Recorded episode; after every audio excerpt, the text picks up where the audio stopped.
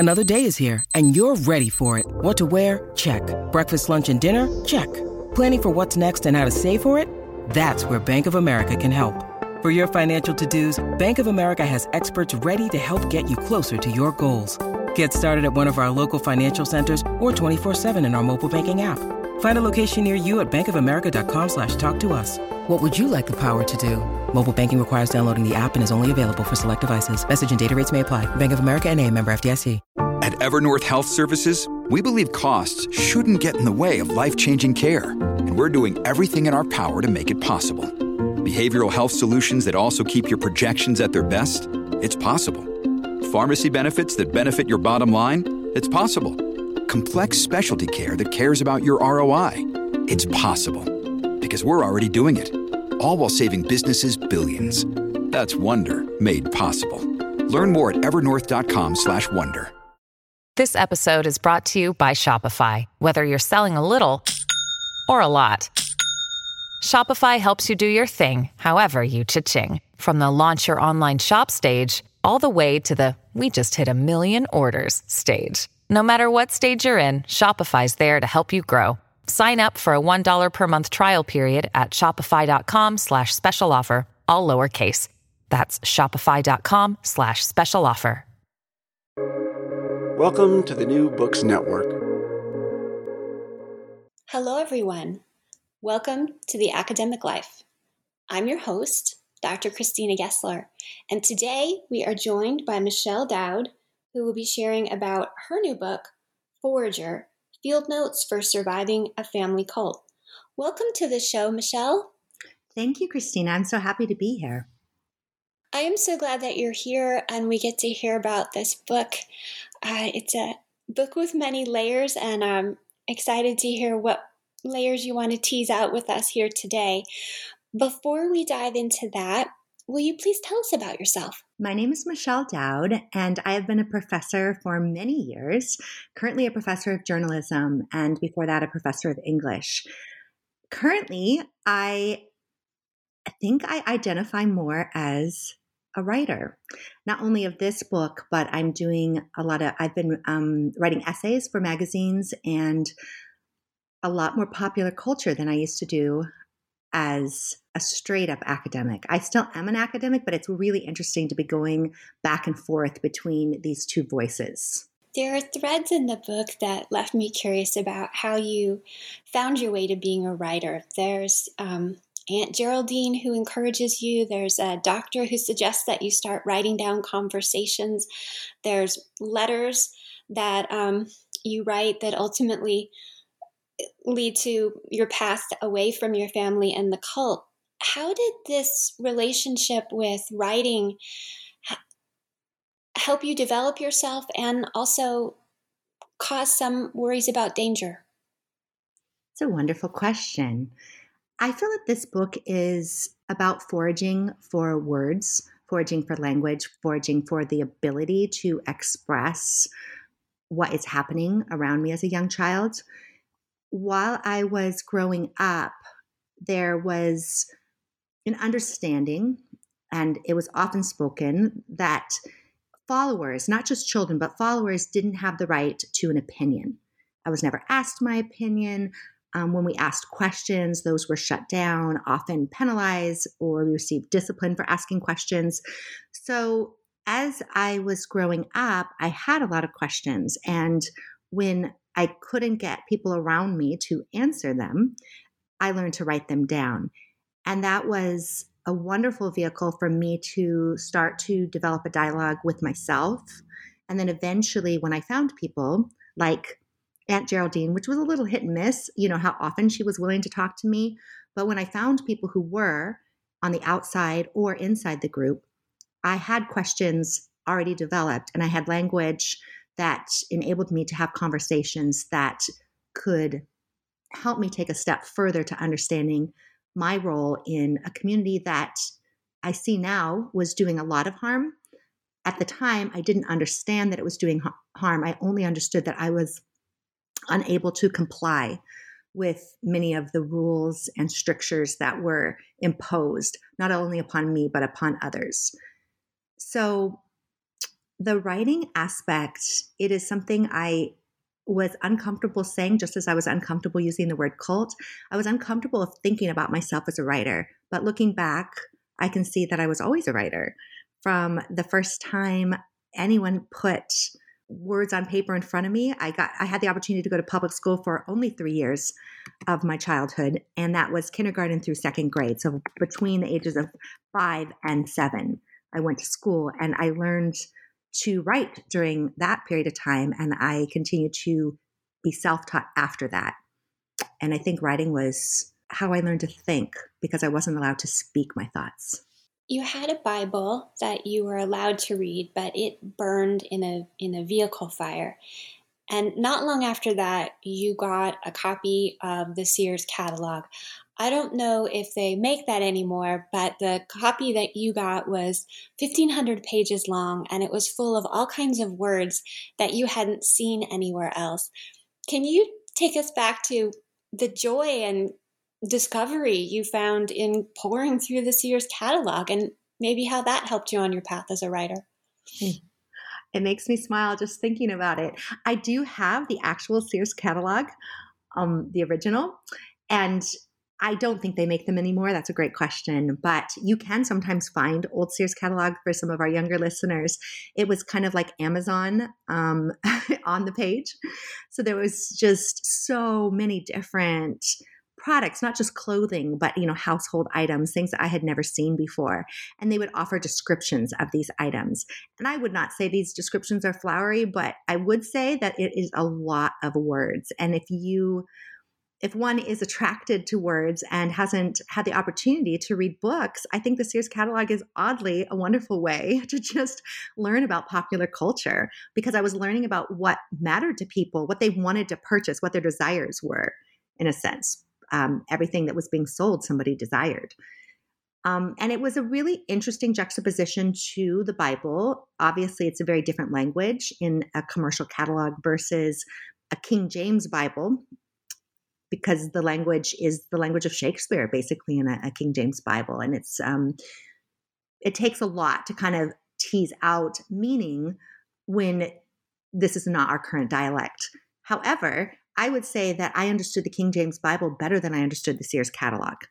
And that is because that is the language I was raised with. The Sears catalog taught me to think about language in a more conversational way. And then writing in the margins of the Sears catalog was a way to combine the poetry that I had from the Bible with everyday observations, and putting them next to actually everyday items, I think was really a way to piece together that I was still in the world, even though we were being trained to live outside of it. Each chapter of the book opens with a description of a particular plant or tree, and takes us through the properties of it and how one might safely eat it or use it. The book is called Forager, and one of the things that you do is forage in nature. Do you want to talk about the particular plants that you chose to highlight? They were all very deliberately chosen, and what your relationship was with them. Yes. When I initially decided to use the plants as a way to structure the book, it was partly because I wanted to root the story in a sense of place. And I feel that the land that I was raised on was very much a part of my identity and part of the reason I had the sustenance to be able to leave a very patriarchal culture. When I was making that list, I used my mom's notes. I used some brochures and small booklets that she had made for the nature center that we lived near. I had never went on any of my mom's nature hikes. She never invited us. She did not allow us to see what she was doing. But she had donated all her materials to the camp that is still active up there where we grew up when she got sick.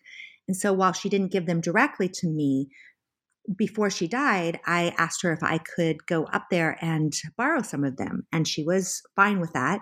When I got there, they gave me all of my mom's notes and they asked me to return them when I was finished. And I looked through to see how she had noted the plants.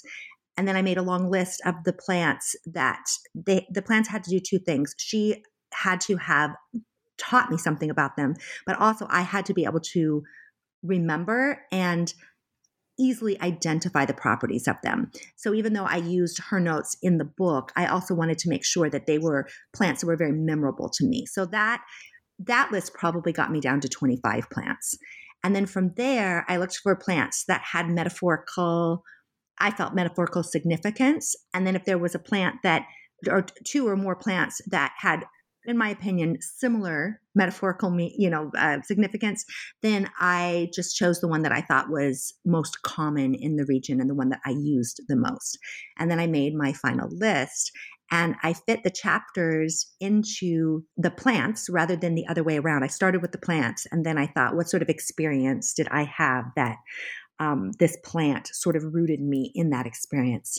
Now, that being said, when I was looking for the scenes that I was going to include in the book, I put them on, this is very old school, but I put them on index cards, scenes that I felt were relevant to my development as an independent free thinker, which the story takes, a girl who was indoctrinated to believe a certain way, and then takes her through the journey and takes the reader through the journey of her developing freedom of thought enough that she can make a decision for herself. And I went through those index cards. And again, just like I did with the plants, if there were scenes that served the same purpose as another scene, then I had to choose the one that I thought was most emblematic. And I think any writer, academic writers know this too, we have to leave a lot out. And as a memoirist, your life is so much longer than you could possibly fit on a page. I felt that the framing of the story, deciding to really start it when we got to the mountain and end it when I left the mountain, other than the epilogue, really helped me think about what moves the story forward in those particular years, and also which parts of the story are readers or listeners most likely to be able to identify with if they didn't have an experience like this. So like any of us, we have very, very specific details of our childhood, but the themes are universal. We all go through, I think, coming of age, and coming of age looks different, but it's very similar in terms of pushback, deciding what it is that we want to hold on to that our families give us and what it is that we want to leave behind. And when I was using those plants, I was thinking about, while I no longer live on a mountain, specifically eating plants, I took that with me. And that was a gift. There were many things in my upbringing that I did not want to carry, that I carried unwillingly, I think, through decades of my adult life. But the plants are something that I have willingly carried and have been a great source of comfort in my life. Knowing which plants to use and even being able to tell the difference between different berries. At one point, a boy gives you some berries and you're surprised that he doesn't know that those are the wrong ones. You can't use them for the purpose that he said. Knowing what they all are takes a lot of observation skills that you hone over the years as a child. Your survival depends on it. Your needs depend on it. But as you've been speaking, I'm thinking about how your craft of writing and journalism is one that relies on the power of observation and the details that we notice. How do you think the skills you developed as a child to survive have carried forward into your career? What a wonderful observation. Yes, observation is probably my number one life hack. I feel that as a child, I learned, because I wasn't allowed to speak most of the time, I learned to camouflage myself so that I could stay in situations where I could eavesdrop, is one way to put it. I still love to do that, but I could be somewhere where I wasn't noticed and would not be asked to leave.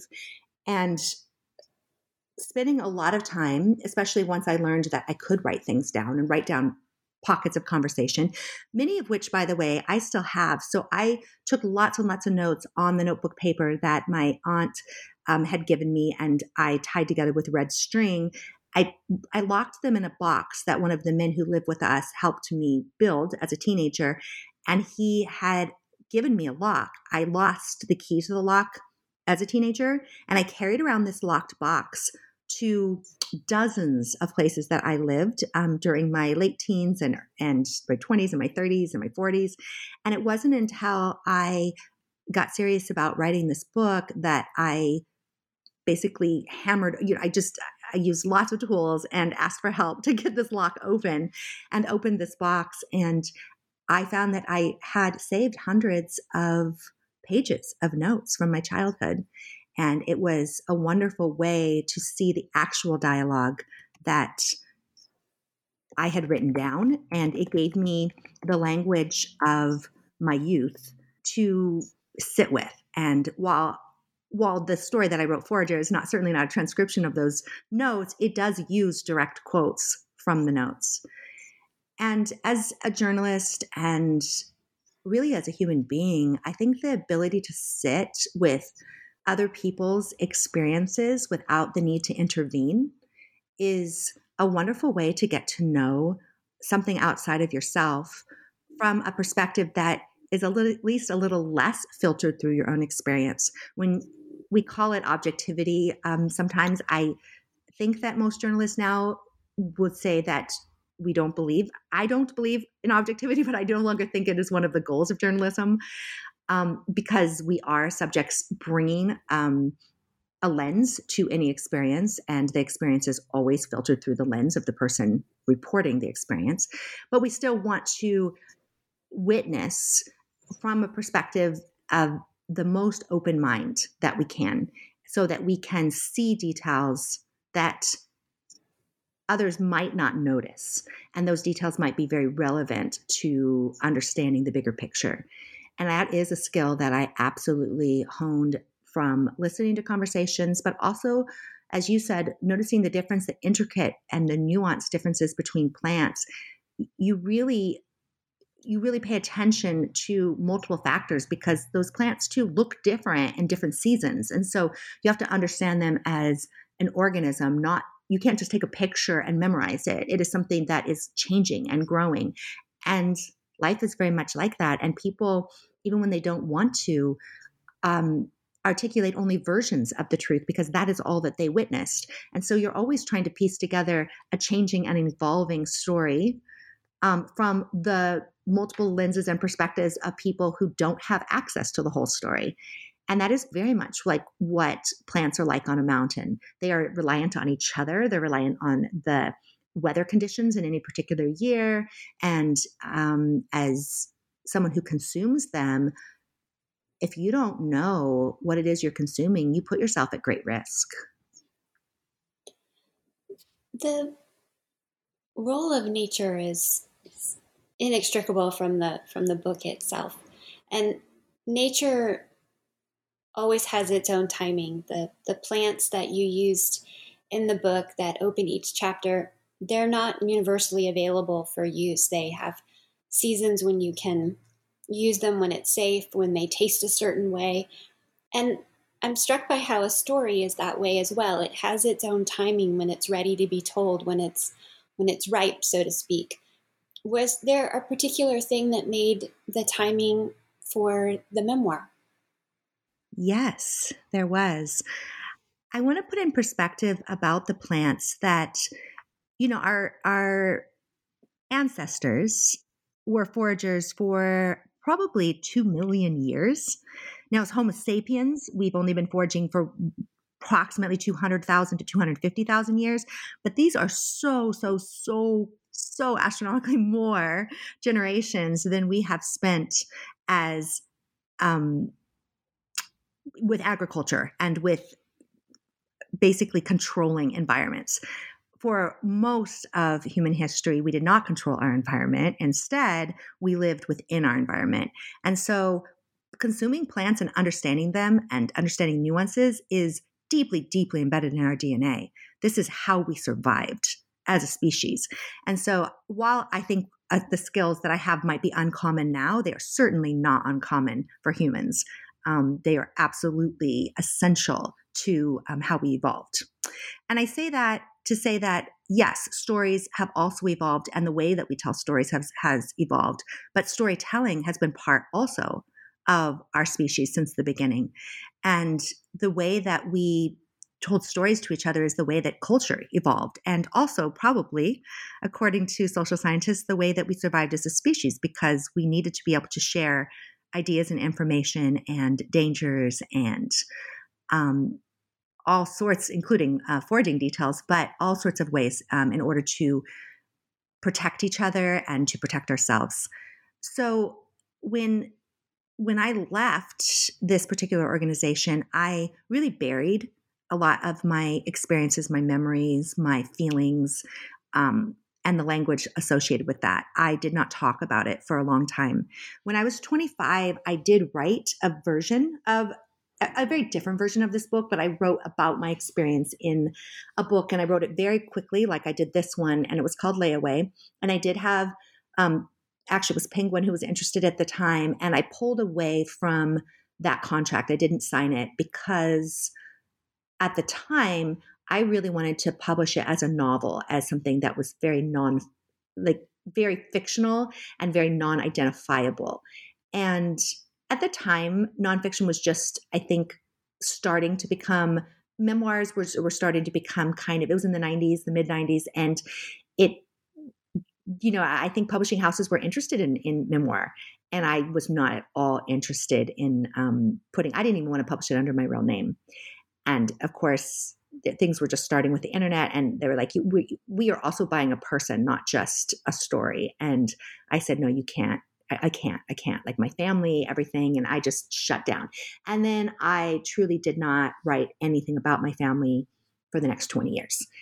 I just completely moved into the academic realm and to writing about other people and then helping students tell their stories. I became a yoga teacher and I learned the language of bodies and how to move safely in bodies and how to help other people feel safe in their bodies. And it wasn't until, 2020 that this story started to come to the forefront of my mind as being available to me to be able to translate, because it feels at the end of the day that the girl who experienced this was finally ready to be seen. And I feel she gave me her story. And I wrote Forager in 4 months, cover to cover. I sat down and channeled the voice of the girl who experienced it. Now, that being said, I don't think I would have been able to listen to her and transcribe if I hadn't done the emotional work to be able to fully show up for her. And I also think that the storytelling devices that I have taught for so long helped me understand structure and the discipline to control a narrative. And so I think the combination of understanding the craft and doing the emotional work to stay present for the child was a beautiful convergence. And the story just rose out of those two convergences. That also being said, I think that this story is ready to be understood in a wider community, because there are so many of us now who are either inside of indoctrination or are witnessing indoctrination with people that we love or care about, or sometimes even people we don't care about, but we hear people saying things that we think, how could they believe that? And so telling a story that shows how indoctrination comes from a place sometimes of real belief on the people who are indoctrinating others, and sometimes cruelty, but sometimes there is a lot of victims becoming victimizers and what that relationship is. And then also how much we have distanced ourselves from the earth. And with COVID, these real questions of what does it mean to come back to the earth and to rely on her wisdom as opposed to our domination. With supply chains becoming more complex, you need to stay on top of the latest logistics developments. So if you work with logistics, you need the Beyond the Box podcast from Maersk. It's the easy way to keep up to date with everything from digital disruption in logistics to the need for supply chain resilience in today's market. Find out more and keep ahead of the game with the Beyond the Box podcast on logistics insights at maersk.com/insights. Your brain needs support, and new Ollie Brainy Chews are a delightful way to take care of your cognitive health.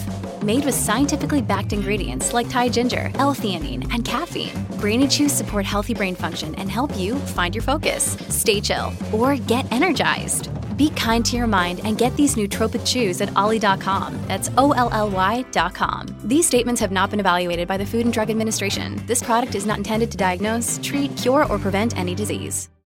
In chapter 13, you said something that I wrote down. It really struck with me. It said, "Money is how I will leave someday." But as I was reading through the book and coming towards the end of it, I was thinking your connection with nature was the strongest, to me, most sustainable relationship that you had. And without your knowledge that you could forge, that you could take care of yourself, I wasn't sure, even if you had money, if that would be enough to leave without the skills you developed as a forager. Very astute reader you are.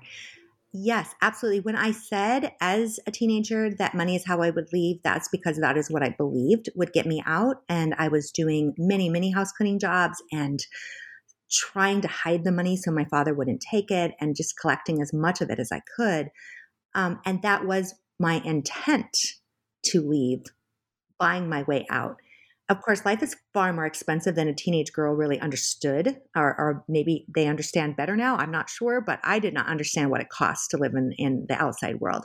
And so that is not ultimately what did get me out. It wasn't money, but it was absolutely the understanding that the earth and my relationship with her meant that I could truly go anywhere and learn to thrive on what nature provided.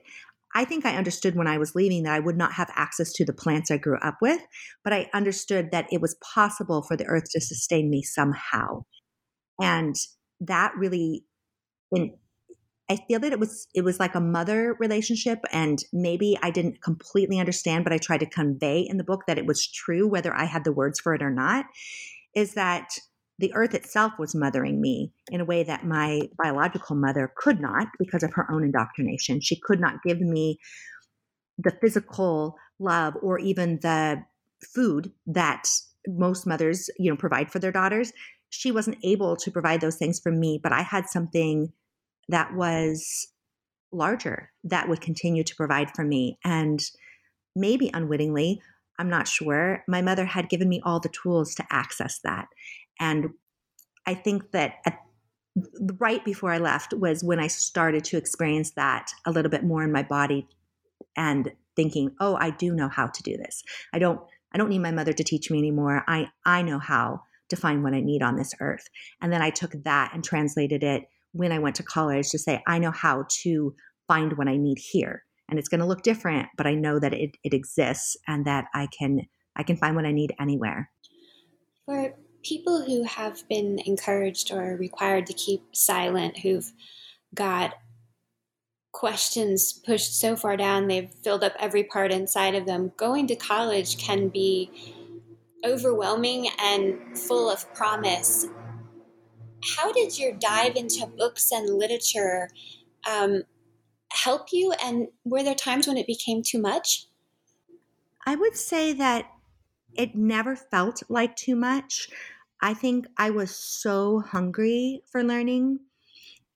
I feel that some people say now, well, how did you know how to navigate college without a formal education? And I thought, honestly, I feel that I was more prepared to learn in college because I was so hungry for the knowledge and I didn't have a closed mind about what it was that was true or not true. I just knew that I didn't know. And not knowing is a wonderful kind of empty vessel to bring to education. And so from the very beginning, the particular school I went to Pitzer College, which had begun in the 1960s as a very counterculture. When they first began, it was a women's college. It had long ago, I think they only stayed women's for maybe 5 years, but they began as a women's college and they began as experiential, and they didn't require any, at the beginning, any general ed or any major requirements. It was all self-paced and self-chosen. And so when I got there, they did require certain classes to complete your major, but they had no general ed requirements other than a certain amount of units. And so what a gift for me, because I could come in and I sat down with an advisor when I was 17 and I did not understand what I was looking at, but he pulled out the catalog and he said, just choose things that you're interested in. And I had no idea what I was interested in.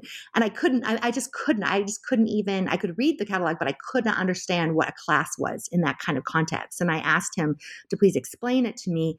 And he said, okay, well, tell me, like, if you look at this page, what words jump out at you? And I could definitely do that. And I was like, oh, I love this. So I took theater and I took psychology. I took abnormal psychology. I was very interested in possibly understanding that there were some psychological factors in the community that I grew up in. And I took music appreciation. I took dance. I just looked for things that I felt that I could maybe dive all the way in.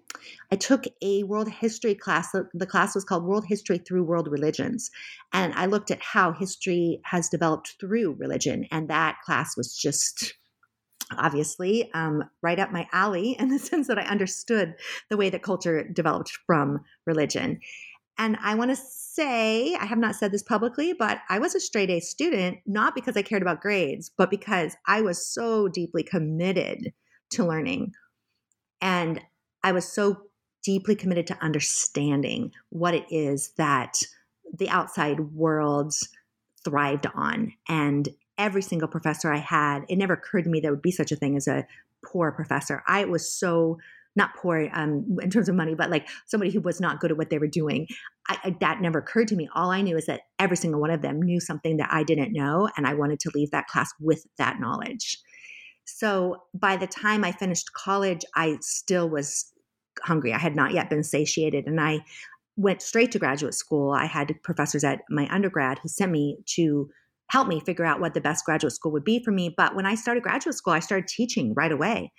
And I continued to teach college from the time I was 21. I started as a TA my first semester, but then I started working in another department with my own they were basically composition classes. They called it a university writing program, and every student and the University of Colorado Boulder was required to take one of these classes. So we didn't use textbooks.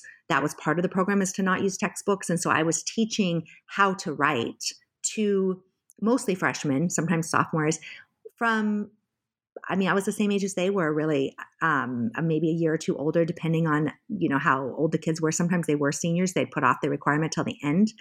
And I found that I could not get enough of it. I just couldn't. There was so much I still had to learn that I was fully in love with all of it. And I think I still am. Are you a person who has lots of books around you? Yes, I do. I have stacks right next to me right now. I have so many bookshelves. I have books in every room. I find them wonderful companions, but I also really consider them my tools. I mark up every book that I get. I still prefer hard copies, not hardback specifically, but hard copies as opposed to digital.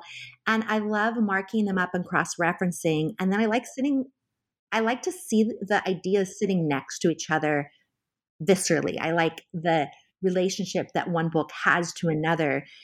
And I like to visually be able to touch and see that also. And I think that when I think about all the people who spent years of their lives devoted to articulating ideas that are in these books, it feels like such a gift and such a wealth of knowledge that we are so privileged to have access to. So yes, I always carry around a book, whatever I'm reading. I'm usually reading about 4 books at a time, and I carry them in my backpack or just have them sitting on the front seat of my car so that I can never really find myself anywhere without a book as backup in case I have to wait or, in case I find myself with an extra 2 minutes, I have a book to read. And it keeps me off my phone too. What you were just describing about the cross-referencing and the way you handled all the books, I saw in my mind when I was writing my dissertation, and that's how I did it. And I ended up I had a table for working on my dissertation, and then I went to a paint your own pottery that was going out of business and bought a table. And then I dragged in the table from the front room, the dining table.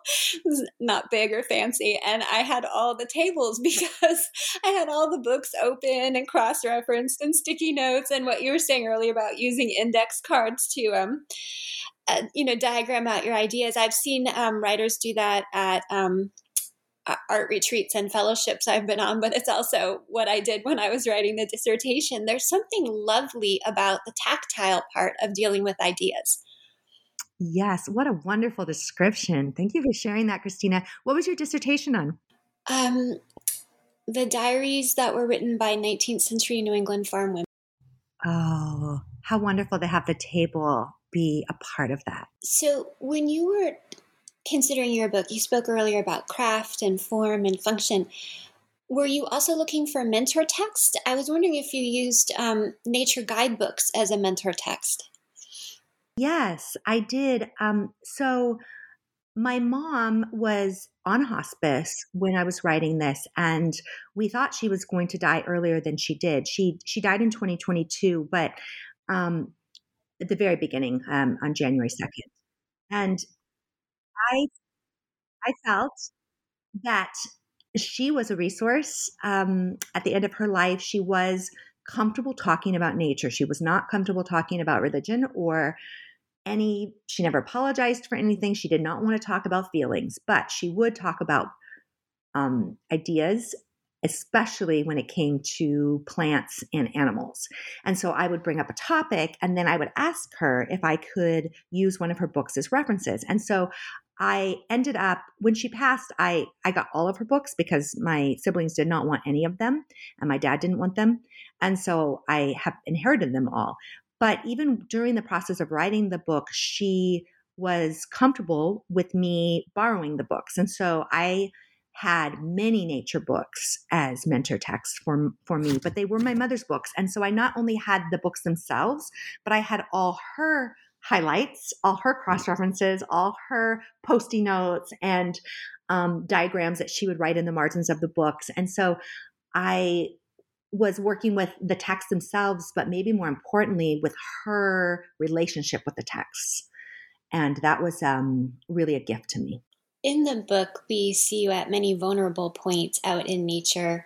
And at one point when you're speaking with your brother, we learn that the moon is a form of surveillance. And as you were writing it, and especially when you get to the end in the epilogue, I was wondering if there was a reclaiming of your own relationship with nature from one of danger, of survival, of even surveillance to the appreciation that comes through so strongly now in your tone and your words. Yes, I want to touch on an aspect of surveillance.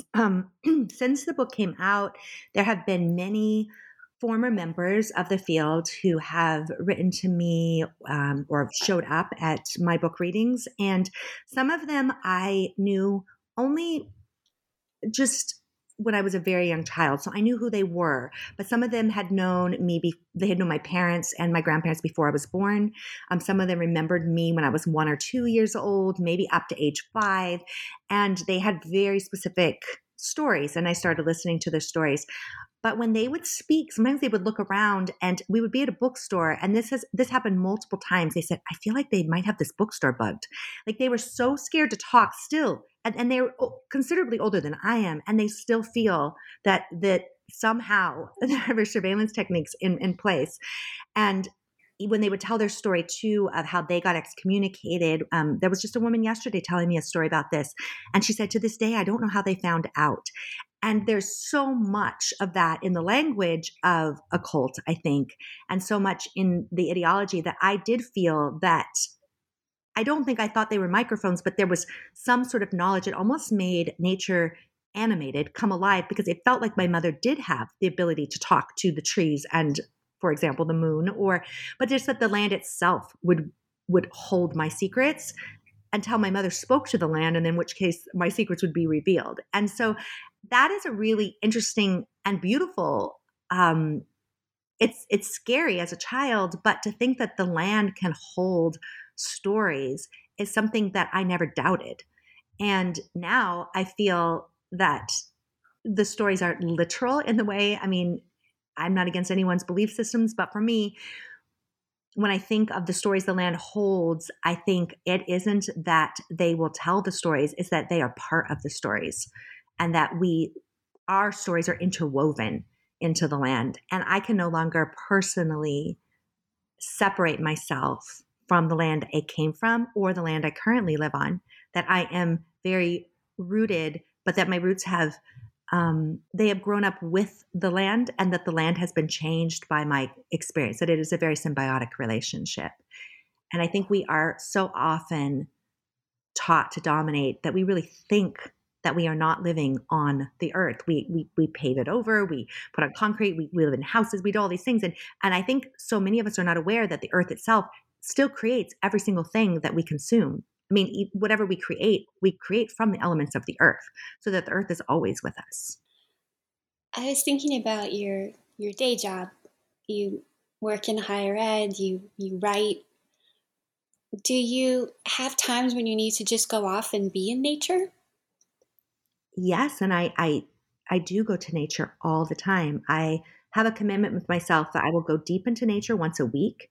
I'm very fortunate to live very close to a couple mountains, one where my family and I, my family that I've created, not my family of origin, but we have several acres on a wilderness preserve. And so I can go there and tend to the land. And we are very committed to making sure all animals that come there are safe to be predator and prey on the land, but not the prey of humans.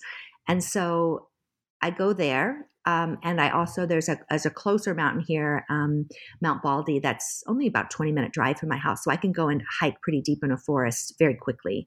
And I do consider it part of my mental health to get into nature deeply at least once a week, but I also daily eat something off of the land.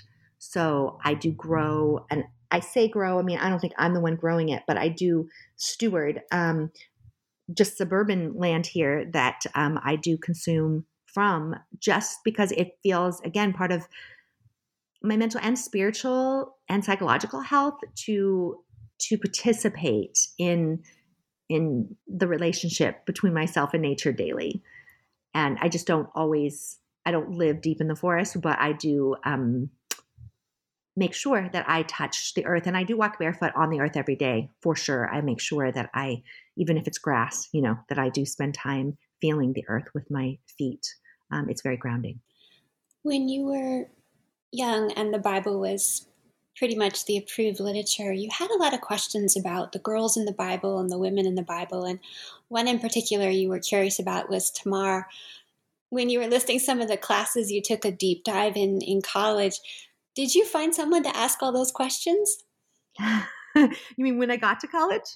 Yes. Oh, no, I did not talk about it in college whatsoever. And even when I took world religions, it's interesting. I don't remember that he really discussed very many females.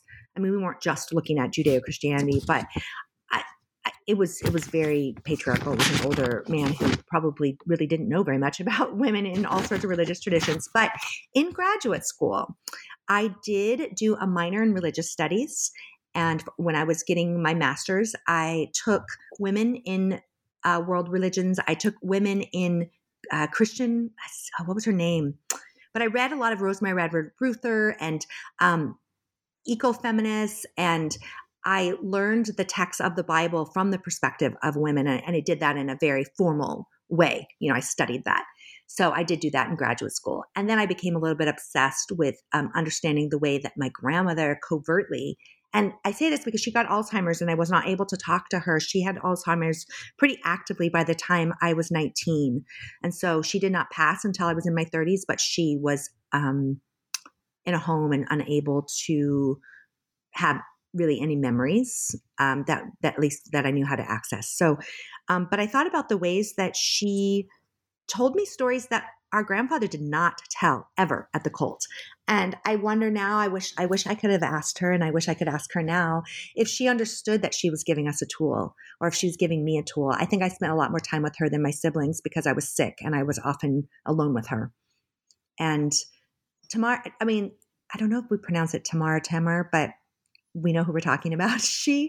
What a fascinating character, and what a powerful way to work within a system that she had no control over. But to her agency, for listeners who don't know, I'll only be very brief, but she disguises herself as a prostitute and sleeps with her father-in-law and impregnates, puts herself in a position, and she does indeed get pregnant from her father-in-law. And this is how she manages to not only stay in the family, but to get the opportunity to have access to, I wouldn't say owning land, but to being considered part of a family that she was denied access to when her husband died and her brother-in-law did not do his duty to impregnate her. And just tricking this man who would have stoned her for having a child outside of wedlock preserves her because it's his child. And just the forethought of that. And it made me really think about, how does one work within a patriarchy? And the patriarchy I was in was, I mean, we live in a patriarchal society anyway, but it was a much stricter version of it than contemporary culture. We do have more opportunities in the wider world than Tamar did, or than I did as a child. That section of the book really foreshadowed for me that you were going to have to leave the field. And they did excommunicate you when letters that you wrote were discovered. But I got the strong sense that you personally could not have managed to stay there too much longer. Correct. I think that I sort of set up, and I even as I was telling this story in the book, I tried to show that every time you think she's about to get out, she gets sucked back in again. You know, she's not really ready. And I think that I probably orchestrated my own final last straw excommunication, not consciously, but that I absolutely knew I could not stay. And I don't know that I had the courage at the time to remove myself without the distancing that disobeying their rules resulted in. So when I went to a movie with a college boy and I knew that there was no way anyone could give me a second chance after that, it gave me the space, I think, to be able to say my goodbyes before I took off. And the goodbyes were not actually to other people, but they were internal, my way of becoming, of making peace with the choice to go. And because I understood that I would never get that back. And I'll add here for our particular listeners, this is not something I talk a lot about, but it's very painful, honestly, to lose everyone that you've ever known. But it's also been really interesting because my older sister, who's exactly a year older than I am, she stayed her whole life. And so the other girls that I was with, and that are talked about in the book as well, for some reason I'm forgetting her name because I had changed it, but the girl who's the Washington family who I stayed with, and they had the food, and then she was with me when right before I went in the ambulance because of the suicide attempt. And those girls, they're no longer girls, but they're still very close to my sister, and they all still live communally to the boys or the men that we grew up with. They married them. Their children all grew up together. They are all still inextricably linked. And of the first 9 leaders' kids that were born, I was fourth of the first 9. And I mentioned the first 9 because it was considered, a baseball team that we were all really, really, really young together. And that was before my younger sister was even born. So 9 of us were born in about a year and a half. And that was the very, very first children that they ever had born in this cult. And the other 8 are all still there. So I really did lose, and they won't speak to me. And so I really did lose, people who I really, really deeply loved. And I think that there is something beautiful about a community that stays together for decades. I mean, I don't wish I was there. I think that what they have, the restrictions they place, well, let me say it this way. it's easier to go along, and it's more comfortable to go along with a system, especially when it serves you, than it is to stand up for those it has harmed. And I do think that the people who are there still really haven't been as harmed from the system as all the other people they trampled on to maintain what they consider as purity. And so I do not respect their choice, but I do understand it. Because it's all or nothing. Yes. The book does lay that out, that there are chances that would seem like escape, but they aren't. And that leaving is a long process, and sometimes it's a back and forth process. It's not a clean break. In the few minutes we have left, what do you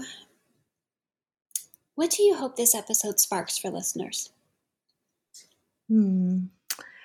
I really think that young people, and whether those are our students or other young people in our families or our communities, our neighborhoods, young people have truly been deprived for the most part of a relationship with the earth.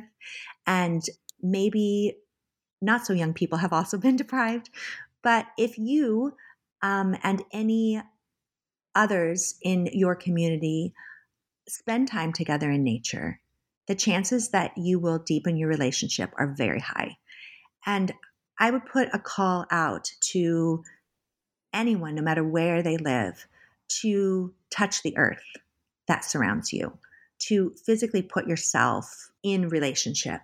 And whether that is growing a garden, that's a little easier and safer than finding edible plants, that are growing wildly.